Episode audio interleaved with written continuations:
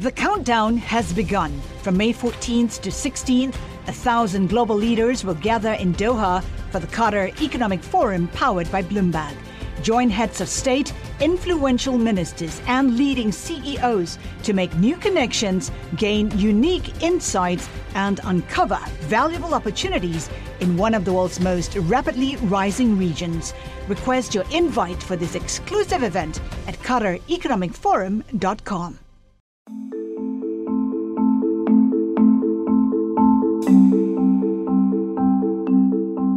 For a lot of companies in the business of providing healthcare these days, it seems bigger is always better.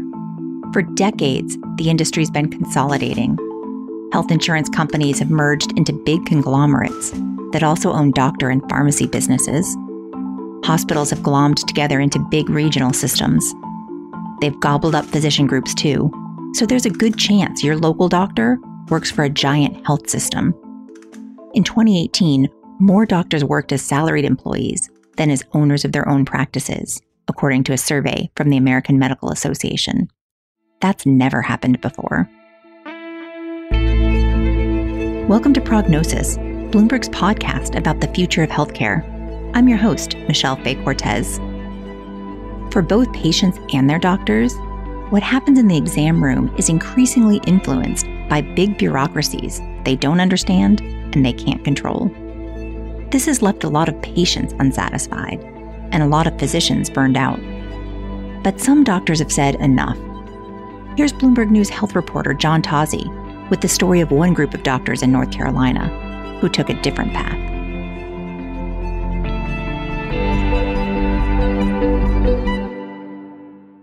In Charlotte, North Carolina, a pair of big hospital systems dominate the local healthcare market.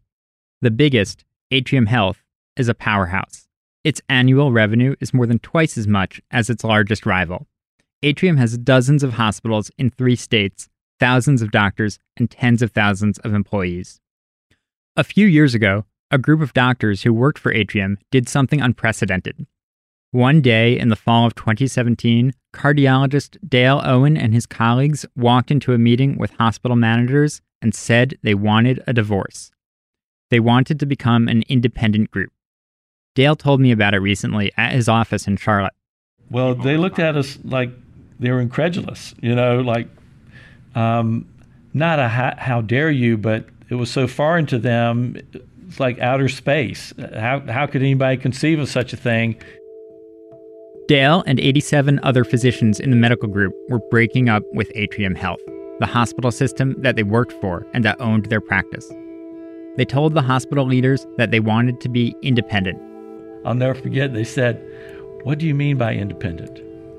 And and how does that really look in your mind? Well, completely separated. Well, wouldn't you like to be part of this with us and this with us? No, we really want to just be independent. This was a big deal. For years, the healthcare industry has been moving in the opposite direction. It's become more consolidated. Hospitals have been merging with each other to form big healthcare systems, they've been buying up doctors' groups and outpatient clinics. The number of physician practices owned by hospitals more than doubled between 2012 and 2018. You've probably noticed this. In cities across the United States, the banners of big hospital systems have spread to more and more neighborhood clinics and outpatient centers as healthcare systems expanded their footprints.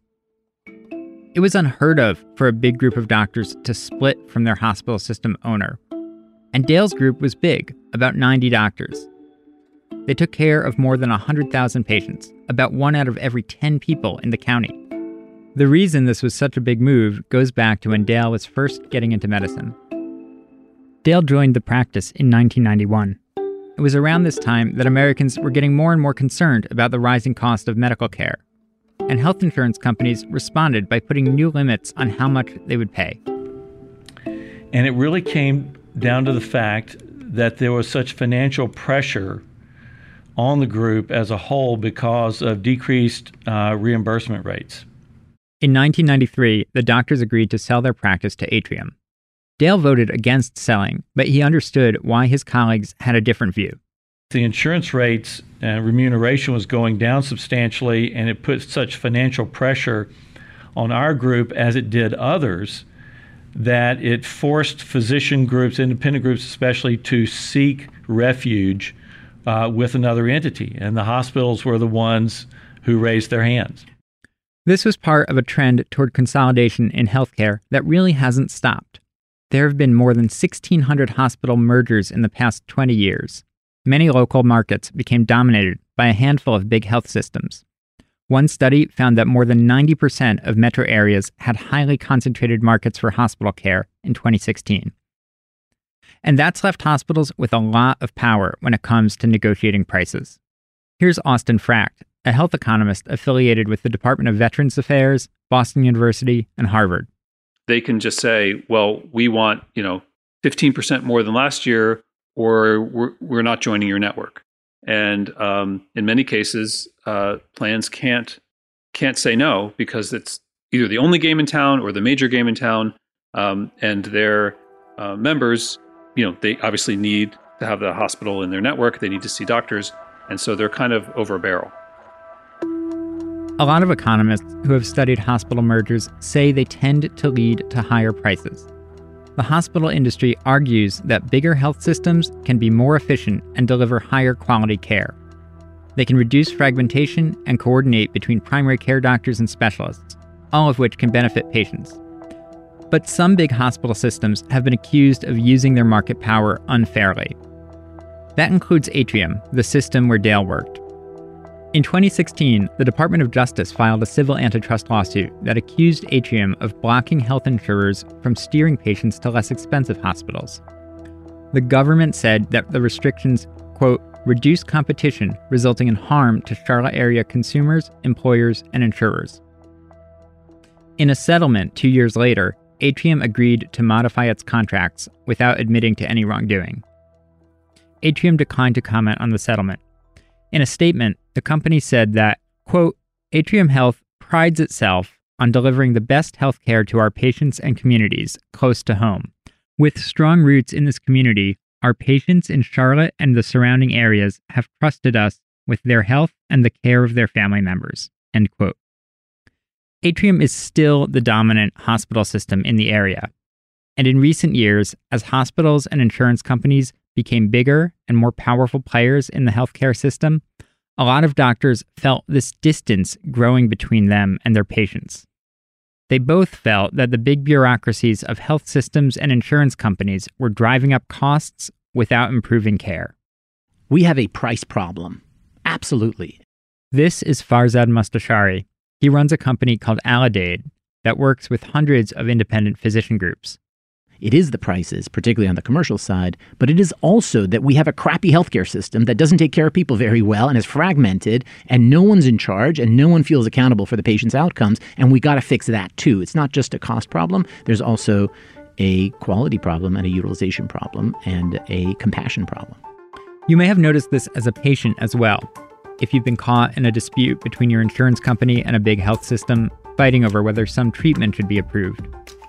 Dale and other doctors say these growing bureaucracies also get in the way of doctors' ability to do right by their patients. Part of the problem is that they got paid for each service they performed. It was about volume. So you got you got paid for doing more rather than solving patients' problems, um, which is you know poorly aligned incentive. Doctors had to cram more work into short visits. And got to the point where in a 15 minute office visit, about half the time was spent with the electronic medical record and getting all of the uh, shot records in and putting in data and so forth, that only half of the time was actually spent with the patient. Um, and so that was not very fulfilling for patients nor physicians. With less time to deal with patients' problems, doctors referred them to specialists. And so a patient might come in with the typical uh, list of three or four things they wanted to talk about, and you really only had time to deal with one efficiently. And so you wind up creating all of these referrals to handle all of the other portions of what they wanted to have accomplished. Um, and a lot of these referrals are really silly. Uh, they just weren't needed. The physicians just needed more time to be able to spend with the patient to be able to handle these issues and stop these referrals. I think it's. But they didn't have any incentive to do that because they were paid based on how many patients they saw. This feeling of being on a hamster wheel, churning through appointments, is common among doctors. It contributes to a pervasive feeling of physician burnout. That's why Dale began thinking about breaking away from the hospital system, trying to close the distance between himself and his patients. He says it's time for doctors to take back their autonomy. So, all of this and this push of volume, patients didn't feel fulfilled, physicians didn't feel fulfilled, and then we got to a point um, where after they uh, changed how we were practicing and pushed more volume and so forth, we just said we'd had enough. Dale wants to move toward a system where doctors get paid more for keeping patients healthy and out of the hospital. He wants doctors to spend more time with patients and avoid unnecessary referrals to specialists. And this is part of a bigger movement that's shaped the healthcare industry for the last decade. And the visits are getting shorter and shorter and shorter because you, you gotta you gotta see more and more patients because I'm going to get paid on a per visit basis. Farzad says the traditional way of paying for healthcare favors big hospital systems. And the more market power you have, the more clout you have, the more bigger market share you have, the tougher you negotiate with the plan, and the more you get paid for doing the same thing, right? Aledade is trying to get doctors off the hamster wheel. The company works with independent physician groups who together take care of more than half a million patients. These doctors have all agreed to contracts that will pay them more if they can reduce the total cost of their patients' care. He says these contracts can tilt the balance of power away from big hospital systems in favor of leaner, more nimble, independent groups that can reduce unnecessary costs. If you're just independent primary care providers who can act in the patient's best interest and think about just what do I need to do to keep this person from going to the emergency room or being hospitalized, and turns out primary care is the answer. Dale wanted to do the same thing. His practice joined the hospital system in the 1990s because they needed leverage with insurers to negotiate rates. But if he could change the way the doctors got paid, they wouldn't need to be part of the hospital system anymore. From Silicon Valley to Wall Street, the promise and perils of artificial intelligence are playing out on the world stage. But what will the next phase of AI adoption look like? Which companies, from big tech to startups, will dominate? And where do the risks and unintended consequences lie? I'm Emily Chang. Join me at Bloomberg Tech in San Francisco, May 9th, to answer many of the industry's burning questions, alongside Snap's Evan Spiegel, Xbox President Sarah Bond, OpenAI's Brad Lightcap, top researcher Dr. Fei Fei Li of Stanford, and many more. More details and just a few tickets left at bloomberg.com/techsf. As Dale contemplated leaving in 2017, he spent months going around the country to meet with insurance companies, hospital systems, and other physicians. He wanted to understand what it would take to survive as an independent group. And they taught me a lot, but it was really about could we create the critical mass? And if we could, did we have the resolve to lock arms and go do this? Back in Charlotte, he started recruiting his colleagues to join him in an exodus from Atrium. In secret, they began to plot a course to independence. And so I met with about 65 physicians individually first.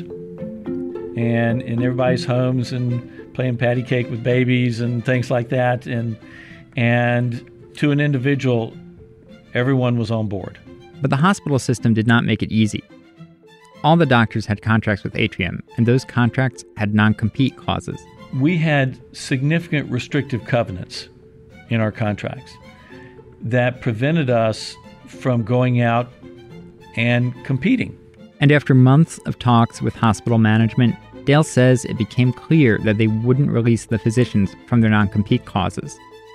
The doctors each pitched in $5,000 to hire lawyers, and they sued to ask Atrium to release them from the contracts.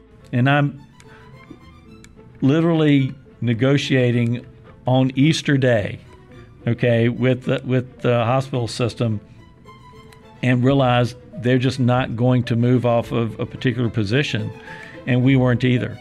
So we went ahead and filed the next morning. The lawsuit argued that the non compete clauses were invalid. The doctors also accused the health system of, quote, monopolistic and anti competitive actions. A few months after it was filed, Atrium agreed to let them split off. Atrium didn't comment on the lawsuit. The doctors had just a couple of months to set up the new independent practice. There was a lot they needed to do. It's, it's literally everything that has to be done. They couldn't keep their offices, equipment, or even the name of the group. All of that belonged to the hospital system. They decided to name the new group Tryon Medical Partners, after the street where the original practice was founded. They had to hire office staff, line up financing, and outfit new clinics spread across the city of Charlotte. And so we're standing up eight buildings, office sites, I should say, and one of them has four floors, so essentially 11 offices. And we were literally painting at three in the morning before it opened at seven. Doctors did the kind of work that doctors don't normally do. Um, we had physicians putting in paper towels and and uh, toilet paper rolls. They also sent out joint letters to 115,000 patients. The letters were carefully negotiated with the hospital system to let patients know about the breakup without swaying them one way or another. They could continue to get care at Atrium with other physicians or follow their doctors. The doctors had a sense of camaraderie and shared purpose that helped see them through snafus with the transition. The freight elevator went out in their main building as they were trying to build out four floors of clinic space, delaying the opening. The steel, the wallboard, um, anything and everything, they couldn't bring it up. And so they were literally people, plumbers, carrying stuff up 10 flights of stairs. Tryon officially opened on September 5th, 2018, with just two offices. It was a big gamble. Dale didn't know how many of their old patients would follow the doctors. Karen Stull, Tryon's chief operating officer, says they didn't have to wait long to see if that bet would pay off. We thought we had time. We were going to ramp up. We could build our team pretty readily over the latter part of 18. Um, no way. Our phones exploded. We had issues with the phones that were selected to begin with. They could not manage the volume that was coming in. Doctors shared the space by working in shifts. So we worked 7 a.m. to 1 p.m. in one shift of 11. And then 2 p.m. to 8 p.m. was the second shift of different 11 physicians. So that's Monday through Friday. And we did the same thing on the weekends and split them up as well. Eventually, the new group opened nine clinics in and around Charlotte, including an endoscopy center in a newly built three story building. On a cold day in mid November, Dale is pointing at a neon sign above Tryon's main office in Charlotte's South Park neighborhood. The Tryon medical name glows in fluorescent lights from the top of the 10 story building. That was that was a heck of a job getting that thing uh, uh, that sign on there. Dale gave me a tour of a couple of Tryon's clinics. He banters with patients and staff. One longtime patient observes that he smiles a lot more than he used to. Dale says the group runs more efficiently outside of the hospital system. In one example, he said they were able to save costs on real estate because doctors didn't need as much office space. We felt like we had too much physician office space and that it was probably the least utilized space in the entire organization. And so they shrank offices and trimmed the number of exam rooms. And our footprint, just on the rent and so forth, is saving $3 million a year. The group's leaders say it can save all kinds of money that's just wasted in bigger organizations. Frankly, being in the system, they don't care about waste. They don't look for efficiencies. They are too big. Karen Stull, Tryon's chief operating officer, spent 16 years as an administrator at Atrium. So, in the system setting, you're moving the Titanic. It takes months and months to get anything changed, moved, or accomplished. In an independent practice setting like this, we can do that on a dime. And Dale says that they can be more competitive. He estimates that he can lower costs of medical care by 10 to 15% compared to a hospital owned group. So, when a physician group leaves a hospital system, then the overhead of the hospital system is no longer having to be uh, covered financially. Dale wouldn't discuss how much doctors earn now compared to when they worked for the hospital, but all the physicians did put in their own money to fund the group. Dale won't say how much, but that investment helped secure a bank loan that the group is liable for. We have skin, feet, and eyeballs in the game. Yes. And Dale says that makes them apt to be more efficient. He gave me an example of one way his group could reduce costs.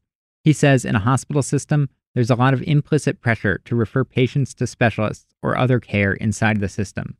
When they were part of Atrium, the doctors got regular reports about how many of their patients were getting referred to competing hospitals. I think that we've already started to see that some of these um, unnecessary referrals and downstream spend uh, are already decreasing. Uh, it's it's palpable. In a statement to Bloomberg News, Atrium said that 70% of Tryon's patients have returned to the hospital system for some form of care. The statement also said that Atrium is the community's safety net hospital with a mission to treat all patients regardless of the ability to pay. It said the health system's 2,600 doctors are integral to the mission. Dale doesn't want to portray hospitals as the bad guys, but he says they've become too inefficient.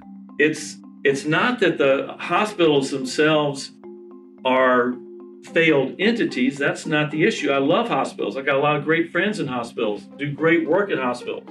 But we can't ignore the fact that administrative costs over the past 10 to 15 years have increased 3,200%. It's difficult to get hard numbers to see how Tryon compares to the hospital system in terms of the prices they charge. But here's one sign of Dale's willingness to compete on price. Last summer, the state health plan proposed linking its payments to doctors and hospitals to the prices that Medicare pays. It would have meant pay cuts for a lot of providers because the payments would have been lower than what commercial health plans typically pay. Dale cheered the plan on, while hospitals statewide opposed it. Ultimately, the state treasurer backed away from the proposal after hospitals refused to sign on. The Tryon Group is also attempting to go around insurance companies and contract directly with employers. They call it Tryon Direct. The plan will offer unlimited primary care visits to employers in exchange for a fixed monthly fee. The doctors have signed up three employers so far. Dale and his colleagues say they're just beginning. And Tryon has big ambitions to expand in Charlotte and beyond. The company's chief strategy officer, Gaston Gage, told me that he envisions a practice with potentially thousands of doctors and millions of patients all over the country. It's too early to say how far Tryon will expand its reach, whether it's a pipe dream to think that they can replicate what they've done in Charlotte in other cities or regions. Dale predicts that more and more doctors will split from health system owners around the country. He says he's hearing from physicians who want to join all the time. Uh, we have dozens of physicians knocking on the door right now trying to get in, uh, of all different types of specialties and surgical specialties and so forth like that uh, from both this county and other counties. Dale believes that Tryon will be more competitive if the healthcare industry really does shift from paying doctors for how many services they provide to paying for how healthy they can keep their patients. But most healthcare is still reimbursed on a fee for service basis. And there are a lot of factors that still point toward more mergers, more consolidation, and bigger hospital systems. Tryon could be just a footnote in a marketplace where the winning strategy for decades has been bigger is better. But Dale sees the company as part of a broader transformation he hopes will soon sweep the American healthcare industry.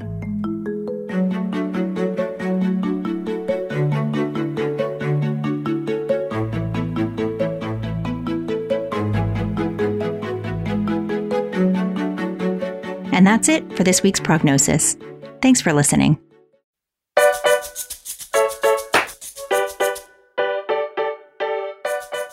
Do you have a story about healthcare in the US or around the world? We want to hear from you. Find us on Twitter at Fay Cortez or at JTozzi. If you were a fan of this episode, please take a moment to rate and review us. It really helps new listeners find the show. And don't forget to subscribe. This episode was produced by Laura Carlson and Topher Forhecz. Our story editor was Rick Schine. Special thanks to Jarrell Dillard and healthcare team leader Drew Armstrong. Francesca Levy is head of Bloomberg Podcasts. We'll be back next week with a new episode. See you then.